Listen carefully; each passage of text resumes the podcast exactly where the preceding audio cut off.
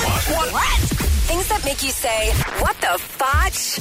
On Power 96.5. This couple from North Carolina recently purchased a Michael Jackson cassette tape at a local thrift store for 25 cents. Oh, what is it worth? They realized that Michael Jackson had actually signed the cassette tape.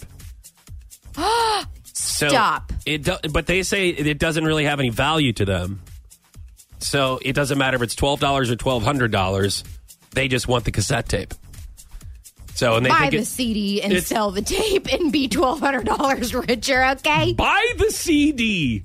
Or yeah. download it on the iTunes. Oh, oh, on the iTunes.